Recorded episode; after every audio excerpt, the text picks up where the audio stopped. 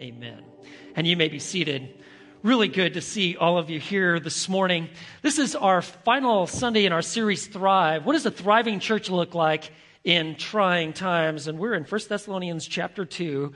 We're going to finish this chapter off in verses 17 through 20. If I only had about 20 minutes or so to train spiritual leaders, whether they be uh, pastors, people working in a church, ministry leaders, working with college kids, small group leaders, parents, grandparents, this probably would be the text that I would pick because they give us the three traits that are absolutely foundational for relational leaders.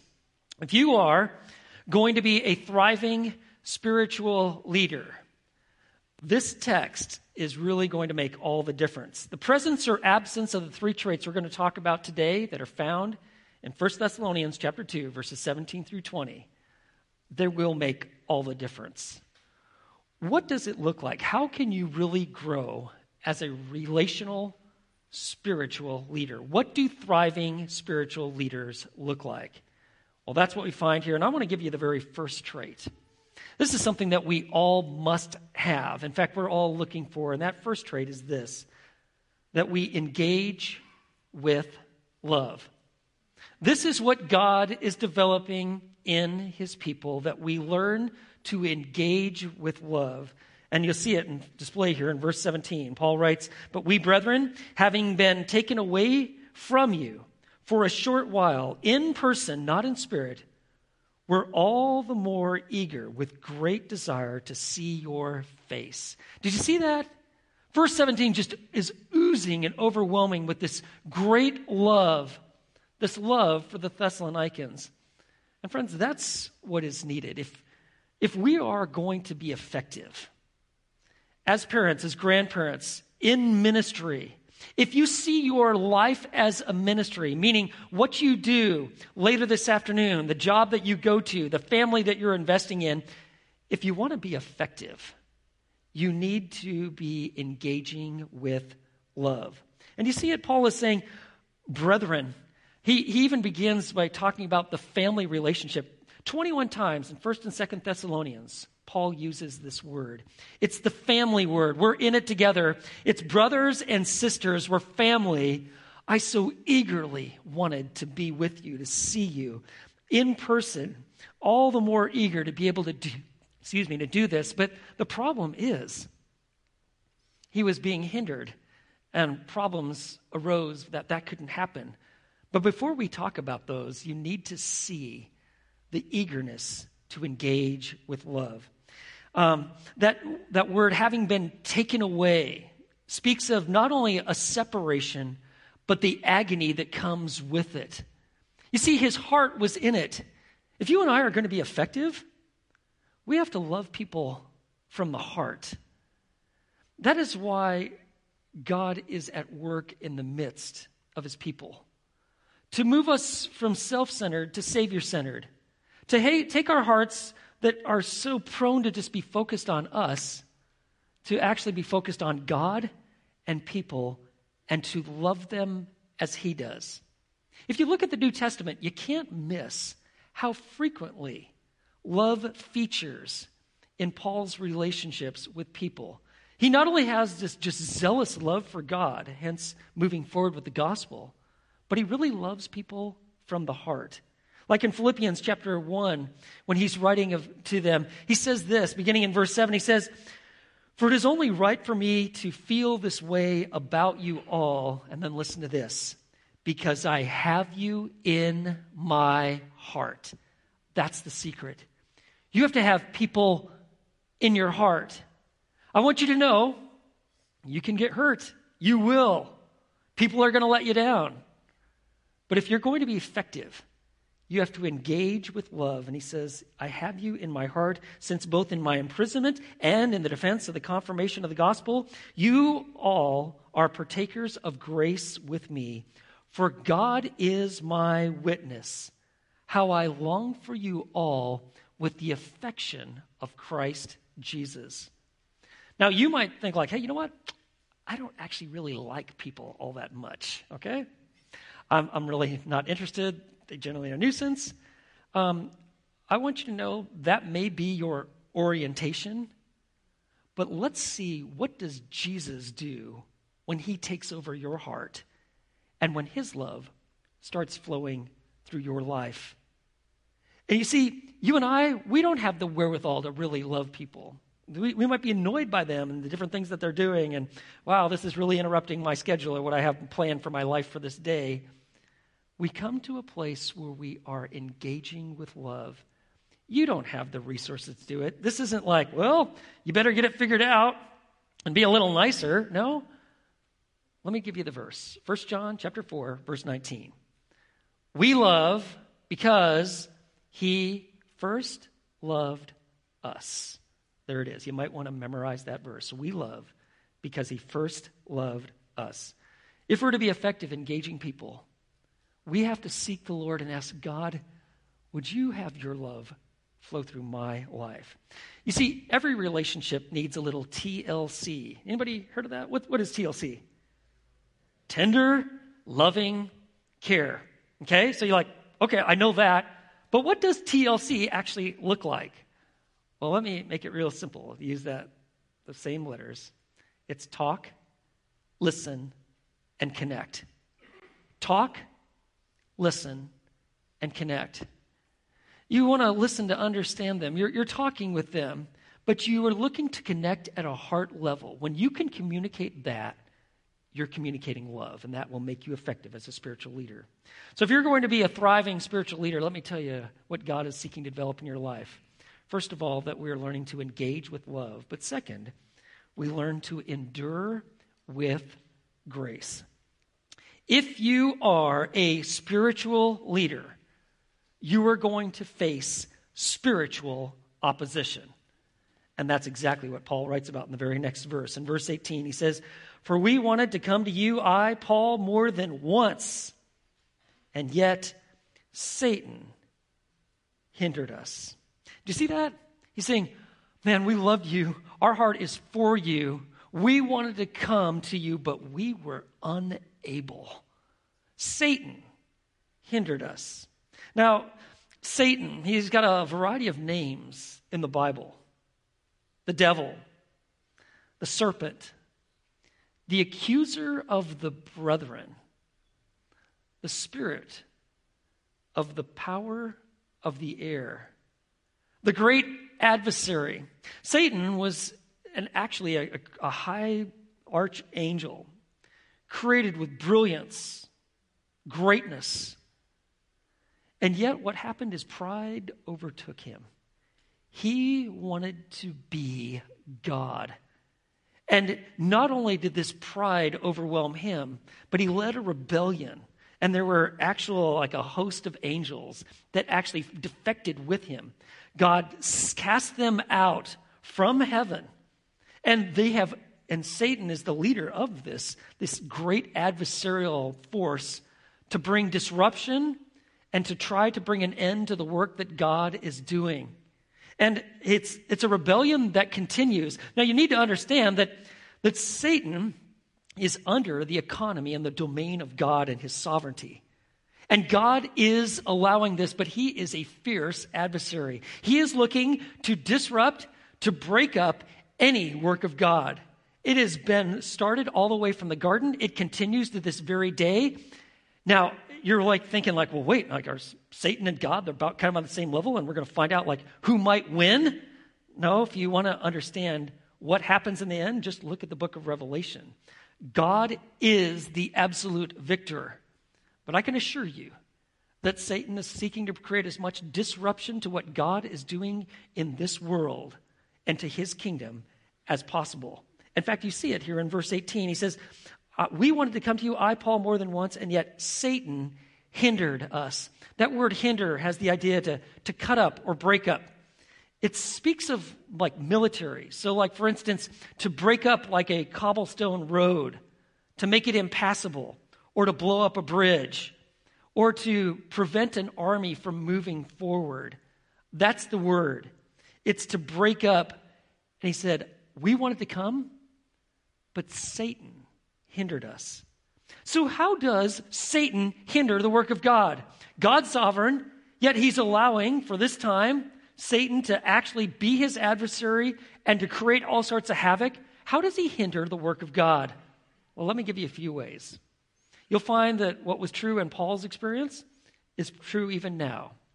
First of all, there are difficulties that come, and Satan will bring them. Difficulties, political, financial, relational, circumstantial. Satan will do whatever he can to try to stop the advancement of the gospel and of his people moving of God's people moving forward.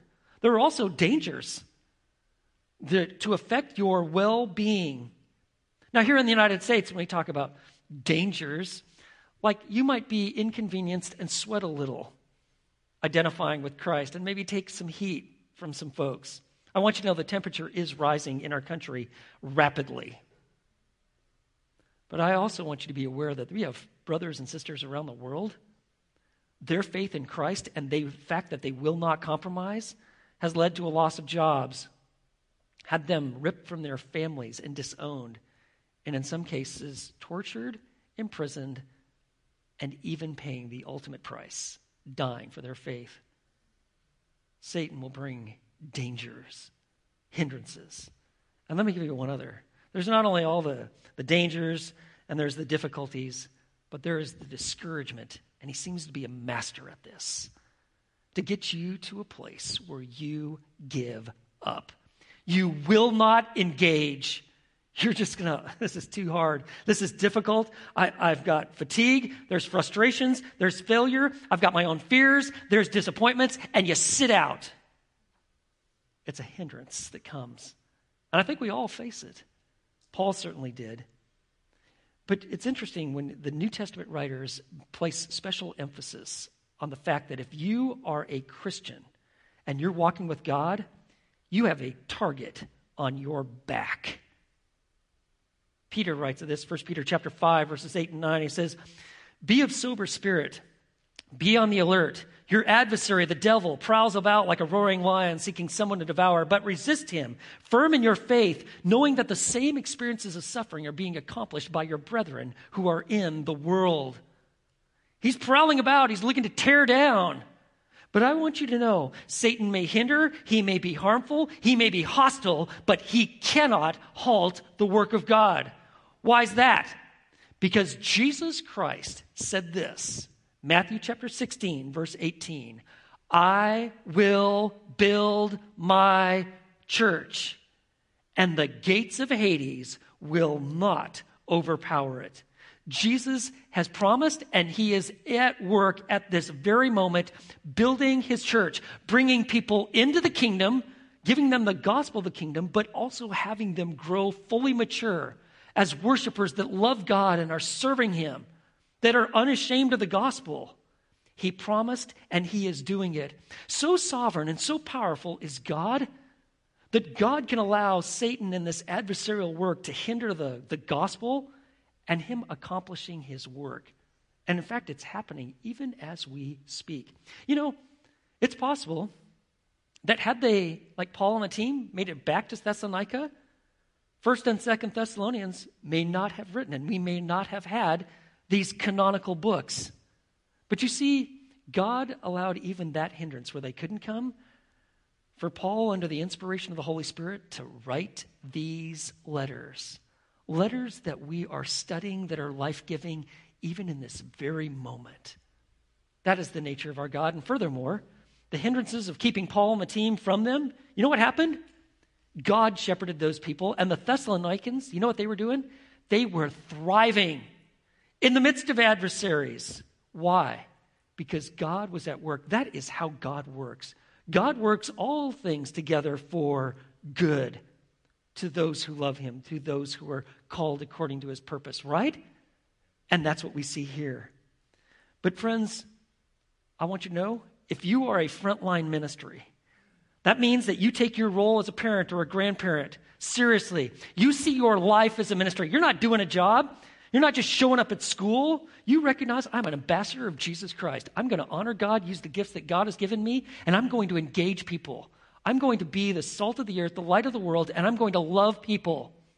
I'm going to point people to Christ. I am not going to be superficial and not going to be complacent. I am going to be a courageous Christian by the grace of God. So, what happens though when you face all your discouragement and the dangers and the difficulties and you want to give up? I mean, I face them. I can tell you there are times where, like, you know, I'm pretty sure life would be a lot easier and I'd probably be happier if I just dug ditches for my life. Uh, do you ever feel like that? It's difficult, it's discouraging, you're going to have disappointments. What will keep you engaged and moving forward when you feel like you've taken a beating? I'll tell you God's grace. What is grace? Grace is God's unmerited favor that is found in the riches of relationship with Christ. Undeserved, but just overwhelming how God just pours this out in our lives. Grace to give strength, peace, joy, a new perspective, hope. It all comes from the Holy Spirit. And what God does is He uses His presence, He uses His word, and He uses His people. All of these are means of grace so that we will endure with grace. Because if you are going to be a thriving, relational, spiritual leader, you are going to face difficulties. It's going to be challenging, and you're going to want to give up. What will keep you engaged and move forward? God's grace. We just keep going back to Jesus. And, friends, you can read about it. Uh, I certainly have. But you really, in order to understand what Paul is writing about, you've got to experience it. And it's hard. So difficult, Paul even wrote of these experiences.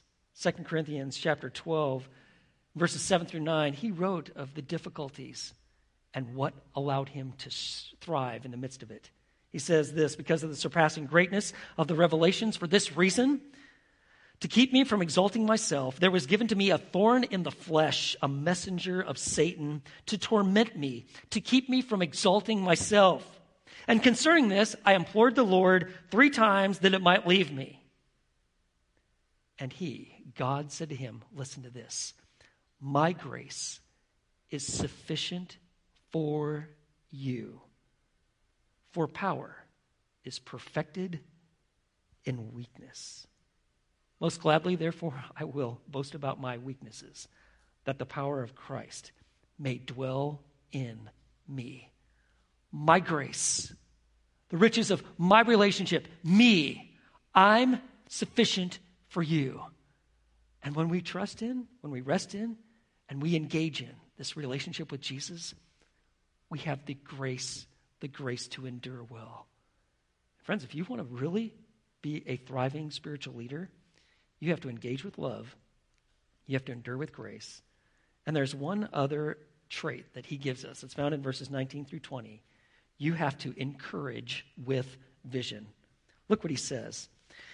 For who is our hope or joy or crown of exaltation? Is it not even you in the presence of our Lord Jesus at his coming? For you are our glory and joy. What keeps us moving forward and how we are effective with others is if we, if we can cast vision and live with vision, having a kingdom perspective, an eternal mindset. You can't just live for the here and now. You have to see beyond the present day, beyond the week, to the future glory, to the coming of Christ Himself. It's that long term perspective. We're so conditioned to think about here and now and like, oh, these next two days. Yeah, you got to think about the next two days. But really, to be a thriving spiritual leader, Think of Jesus and his return. Think of eternity. That's what we're moving to. So you're not just thrown off by the dynamics and the dips and highs and lows of the everyday life. And that's what he's presenting here. He's saying, Who is our hope? Who is the one that actually gives us really hope about the future or joy, our reason for rejoicing? What, what really brings delight? Or our crown of exaltation? Who is it? He says, You are. You. When we think of the return of Jesus, our, the reason we're pouring our lives into you is because you're our hope. You are our joy. You see, they were living for joy, joy in God.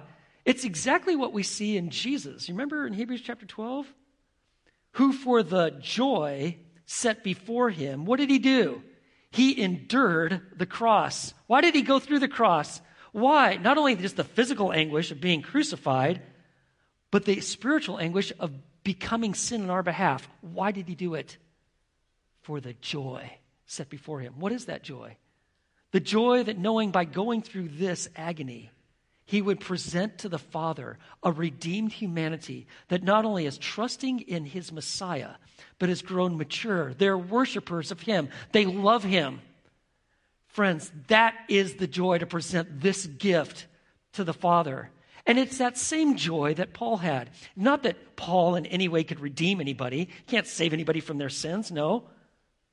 But he had the joy that he's looking for that God could use him and all his weaknesses, failures, and frailties in presenting the Thessalonians and really all believers to the Father, to the Son.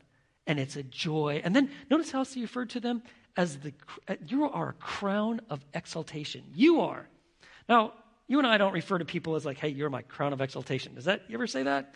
No, you don't say that. But I want you to know that these words were just full overflowing with meaning. A crown of exaltation. The word crown comes from the Greek word Stephanos. Um, if your name is Stephanie or Stephen, that meant that your parents said, You are our crown. That's a really good name. You should be very happy about that. There were worse names. And they said, Crown, Stephanie, Stephen. And in the Greek and Roman period, crowns were something that was highly recognized and very valued. The Greeks thought that the human body was the greatest of all creations. And when they would, a human body, a human would be participating in athletic contests, the winner, if you could win, it was believed that you were bringing exaltation to the God, the little God, that was the games were dedicated to. So, if like think of the Olympics and different, these different athletic events and um, a series of events that they would have would be dedicated to gods. And what would happen is if you were the victor, each of these gods had plants that they were associated with. It could be like ivy or myrtle or celery or oak or uh, it wasn't it wasn't poison ivy or poison oak okay but they would and what they would do is like they would take these plants and they would make a crown out of them and if you were the victor like who needs gold medals, right? You would get like a crown of celery put on your head because like celery was like the, the plant of this God. This was a big deal. I know you're laughing. You're like, oh, I can't imagine that. But that's what it was. And this was a huge honor. And you'd bow your head and they'd put this crown of like ivy, like on your head. And it was really cool for about a day, but you know, like it would start like drooping, you know, because it's like drying out. And you'd probably like put some water on there. I got to try to keep this thing together, right? Because I everybody needs to know that I'm the winner. But it eventually just kind of fall apart, right? And you just like, well, I think I'm done wearing the celery for now, and you just set that aside. But the kings in Greeks, they were priest kings. You see, they would represent a god, and they also wore crowns, but they weren't perishable crowns they were imperishable ones, meaning that the crowns, that plant, it was actually like made of gold, and they would wear it. And when Paul says that you are a crown of exaltation, that's what he's speaking of. You, you at the coming of Jesus, you who have come to know Christ, and you who are growing mature in Him, that you worship Him, you love Him, you serve Him, you are engaged in the body of believers, you live by faith, you might even die by faith. You are our crown of exaltation. You're the one we're jo- rejoicing in. When Jesus comes, it's going to be a great celebration of what God has done in your life. And we're just so grateful that we had just a little role in that. It's living with vision. That's what people need to live with a vision of who you are in Christ, and you minister from that position. So at Fellowship Bible Church, we got a vision. We want every single person to be growing deep in Christ and reaching out. Four words growing deep, reaching out. Think of a tree. We want you to come to know Christ where you're like a little sapling, but we want you, don't want you to stay there. We want you to become fully mature, like those giant oaks. It's a vision. so that when Christ comes, you're presented in the fullness of maturity. You're walking with God. You've got integrity.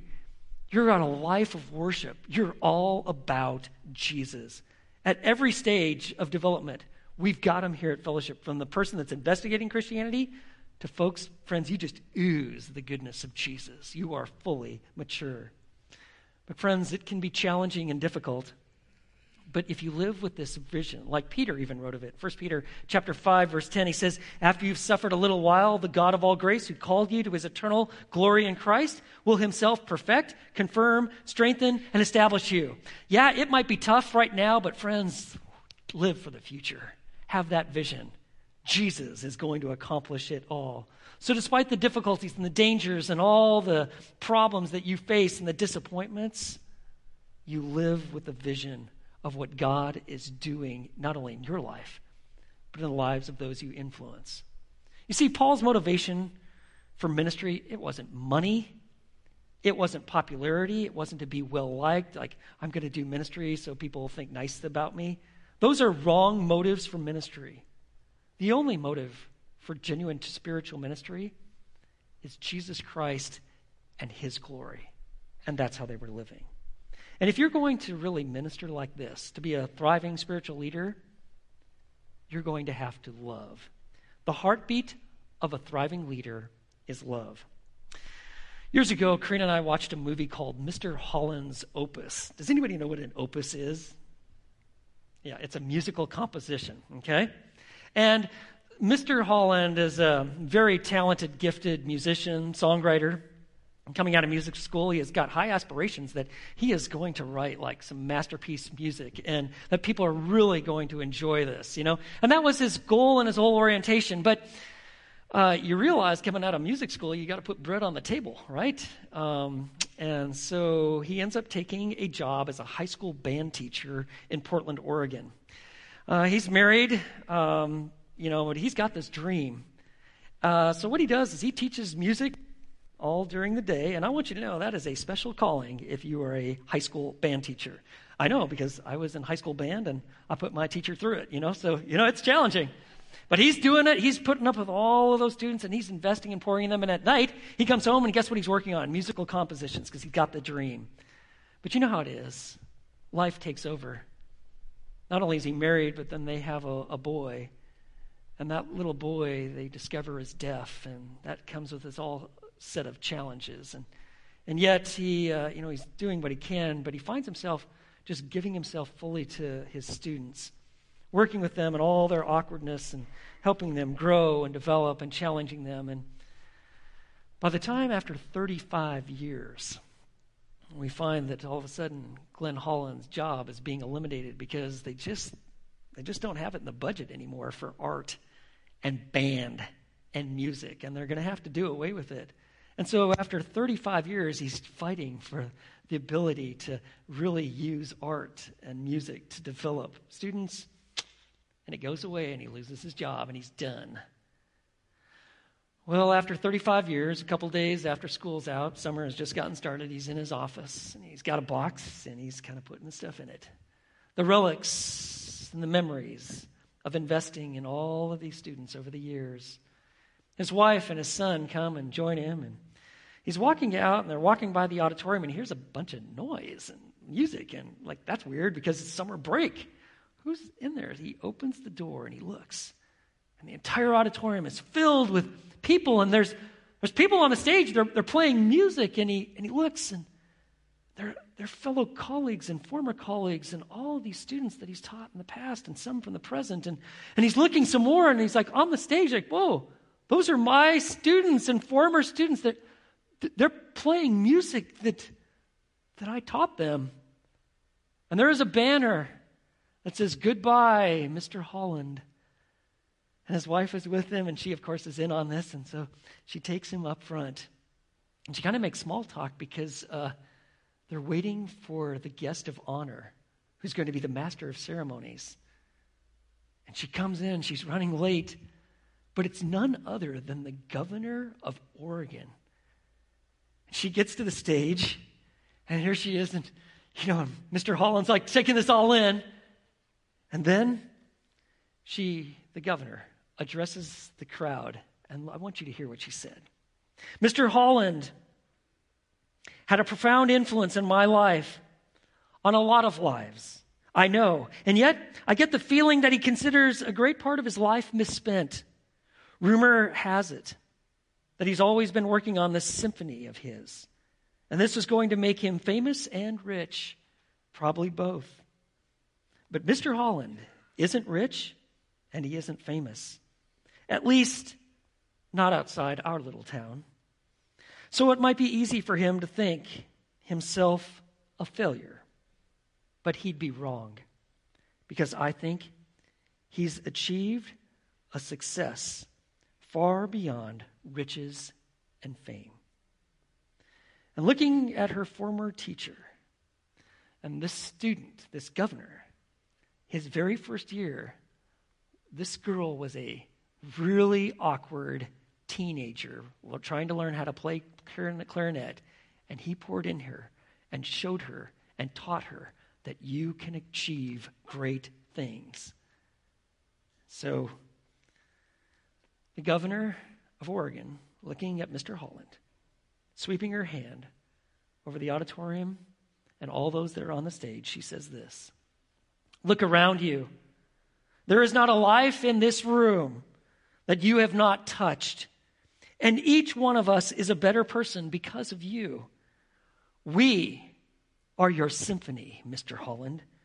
We are the melodies and the notes of your opus. We are the music of your life. And then she hands Mr. Holland the baton. And for the first time, that great symphony that he wrote would be performed, and he would lead it. And friends, I want you, I tell you this because the Thessalonians, the people that Paul invested, they were his hope, his joy, his crown of exaltation. I want you to know that you, as a pastor of this church, I want you to know that you are my hope, my joy, my crown of exaltation. I want you to know Jesus deeply and love him from the heart and be everything that he's intended for you to be. And friends, that kind of vision you need to have with the people that you're influencing in your family, in our church, in our community. The heartbeat of a thriving leader is love, and we love because he first loved us. Let's pray. Lord, we thank you for the power of your scripture. Once again, just by reading your text that you've given us, you show us what it means to know you, to walk with you, what thriving looks like in the grace of God. For someone who is here today who's never truly trusted in your Son, would they just pray with me now and say, God, I turn from myself and my sin. And this morning, I trust in you.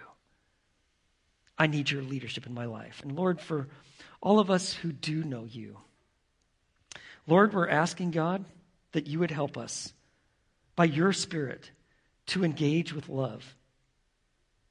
That you would give us the willingness and the grace to endure with grace, and that we would encourage people with vision. And so, Lord, we thank you for your goodness. We worship you today. In Jesus' name, amen. Well, I'm so grateful that you are with us this morning.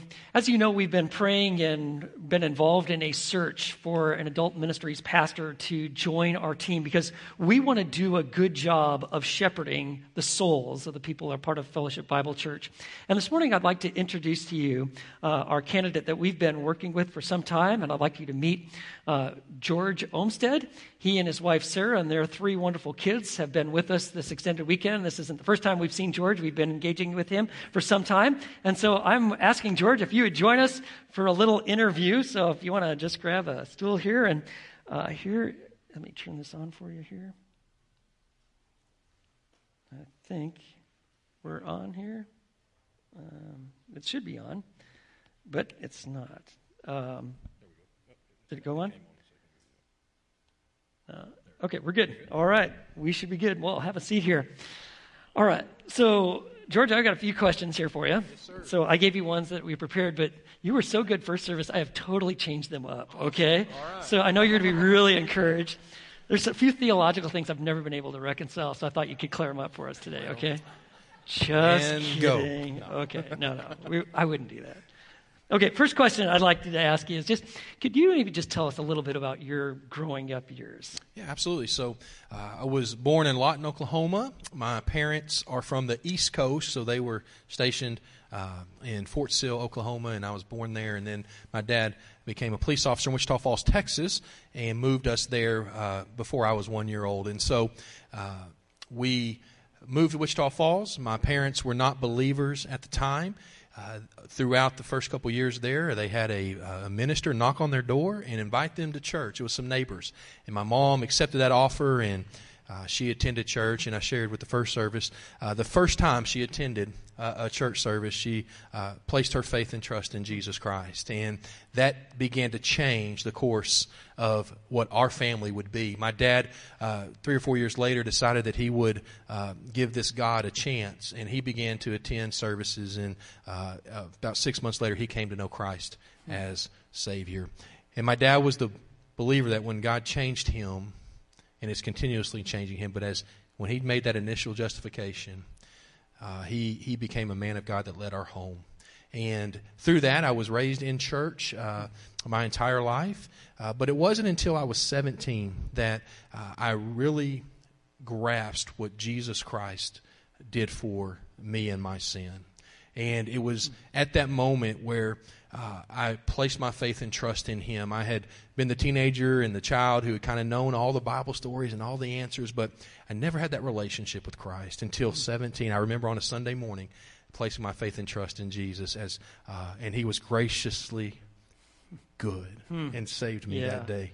And so, just a wonderful upbringing, and then uh, my parents uh, continues to serve, continue to serve the Lord. I have another brother that's in ministry as well, and hmm. so just uh, just very fortunate to what a, be. What a tremendous story! Yes, How sir. cool is that? Now, it's really cool. yeah, can you can you tell us a little bit about your family? Yeah, absolutely. Yeah. So on the screen here, uh, my wife is actually uh, at the back. Sir, just like, say hi real quick. There you go. Uh, that is not only the better half, the best half of the family right there. But uh, Sarah and I have been married for 17 years. Real quick story: my uh, my mom worked for her dad for 10 to 12 years, and we kind of reconnected uh, a little little later on in life, and so our families are very uh, very well known to one another. And so Sarah and I've been married 17 years. Uh, there, the the one on my right uh, here is Drew. He is really George Edward Olmsted the fourth. His name is nickname is spelled D R U for quadruple my wife would not let me call him Quattro. So we said we figured out quadruple for DRU, and so he's he goes by Drew. He's 14. He has received Christ as Savior. He loves Jesus, and we're so fortunate to have him uh, in our lives. Thaddeus Paul is the young man there on my uh, on the I guess I don't know y'all y'all yeah. see right there. Uh, Thaddeus Paul. He is 12 years old. He loves Jesus, has received Christ as Savior, and we are fortunate to have children who have already come to that profession of faith and, and love Christ. And then that little sweet girl that I'm holding there, uh, her name is Gabrielle Elizabeth, and she will turn four in seven days. And so she has just been such a great. Uh, a great addition to our family. She has made us complete, we believe, and it's just so awesome. So our family are we definitely love we love sports. My boys love sports, baseball, football, golf, uh, and uh, so we we love Jesus. We love serving each other and serving other folks. Hmm, that's awesome. You know, yeah. as we've been getting to know you, we've really been impressed um, by your capacity and your heart for being a pastor. Can you just tell us why you are a pastor? Yeah, absolutely. And I, the, the easiest way to answer that question is is I love people. I love people from from all different walks of life. I, I, I love to engage folks in conversation. I love to learn about people. But most importantly, I want to point people to Jesus. And that is my heart. That's my life's goal and passion.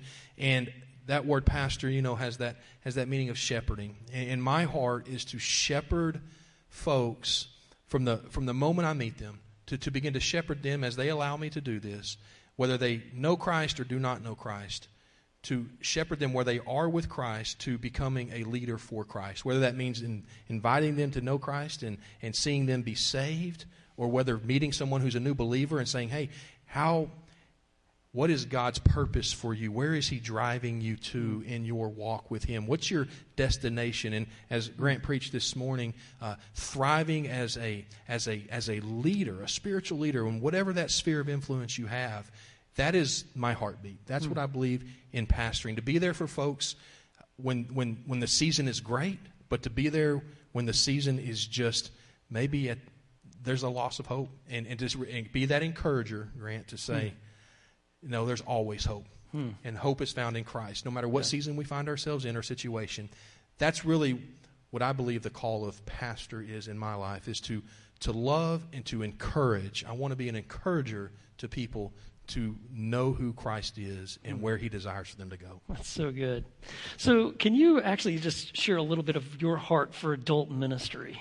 Yes, and so I, I, shared this, and I don't know if it went over well or not last service, but that's okay. Uh, as adults, sometimes I think I think we kind of find ourselves as just more more stubborn older teenagers. I think sometimes that's where we find ourselves, right? And you may go, "No, that's not me." Well, maybe I'm talking for myself, but adult ministry allows us to really, for me, to come in and meet people where they are, like I said, and to encourage them in their in their walk, whether it be a, a women's ministry or a men's ministry, or whether it be a small group or life group ministry to come in and say, are we just doing something to do something, or are we driving this with purpose? And the purpose is to fulfill the mission of Christ. Mm-hmm. And adult ministry, I believe, allows us to take take that, that new believer or maybe that immature believer and show them again as we shepherd them how do they become that leader for Christ as you talked about this mm. morning. Uh, or to find that mature believer who has maybe be doing the same ministry or for a while and, and, and to be able to say, hey, this is another gift that you might have, and to be able to, to allow you to thrive in, in that area. But we as adults, we need to be encouraged, we need to be loved, we need to be pushed, we need to be held accountable, all through the love of Christ, showing grace to one another. So, adult ministry, my passion is to come and to say, hey, although things might be going well, how can we allow them to to thrive beyond what even our expectation is as humans because mm. God has such a greater yeah. expectation right. right. Grant so that's kind of adult ministry my passion in that is to is to come and be your encourager to help you get where God is calling you to go. Hmm, that's awesome. All right. So I'm going to, just in closing, ask you a few rapid fire questions. all, all right. right. You ready? Yes, okay. Right. First of all, Mac or PC? Mac. All right. Um, coffee or Coke? Dr. Pepper. That works. He's in the right town, right? All right. Yeah. Okay. All right. Next one here. Um, there's a lot riding on this one. I know. Aggies, Longhorns, or Bears? Uh, boomer sooner. Whoa. Okay. All right. I can understand if y'all say no. This, this final one, I, I know you're uh, you've, you've trained all your life for this one here. Okay. Brisket or tofu? Brisket. All okay, that, okay, that's good. good. We could at least end on a high note. So, well, all right, we'll, we'll give George a, a thank you. Thank you. Okay. So I want you to meet George and Sarah and their lovely kids. They're going to be in the South Foyer uh, right after service. So I'm going to close in prayer, but you can make sure you catch George and Sarah uh, right after service. So let's just pray. Lord,